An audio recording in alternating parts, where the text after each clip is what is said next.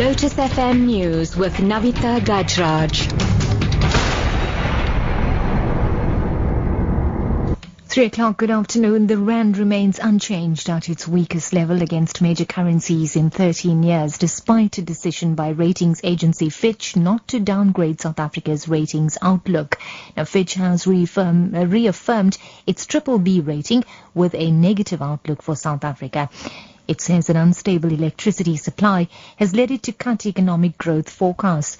Fitch says the negative outlook reflects risk factors, including weak GDP growth and a failure to reduce the budget deficit and government debt. It has warned that these factors may result in a downgrade. Four suspects have been charged with the murder of a 28-year-old man who was stabbed and then shot dead during a house robbery at Amandawe on the KwaZulu-Natal south coast.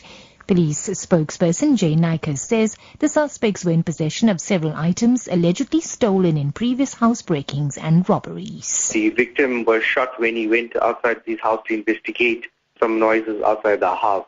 Initially, police on the scene arrested a suspect who pretended to be uh, an informer. Following further investigation, another three suspects were arrested. All four men will be charged for murder, malicious damage to property, as well as uh, being in possession of an unlicensed firearm and ammunition. Another news now, over 200 ANC delegates are attending the party's Southern Cape and Little Karoo's elective conference in George. Today, members will elect its top five leadership for the region. ANC regional spokesperson Putkoma Maptisa explains what's on the agenda. It's, it's conference business. Uh, we're dealing with the conference program in terms of the commission and developing up some documentation that is going to guide the leadership that we're going to be elected and at the same time elect leadership during the course of today. So it's a back-to-back program for today and uh, everything will start and uh, we hope to finish by midnight tonight. And wrapping up, several roads will be closed tomorrow in Durban for the annual Spar Ladies Race. Over 10,000 runners are expected to participate in the 5 and 10 kilometer race. Metro Police spokesperson Eugene Msomi tells us more.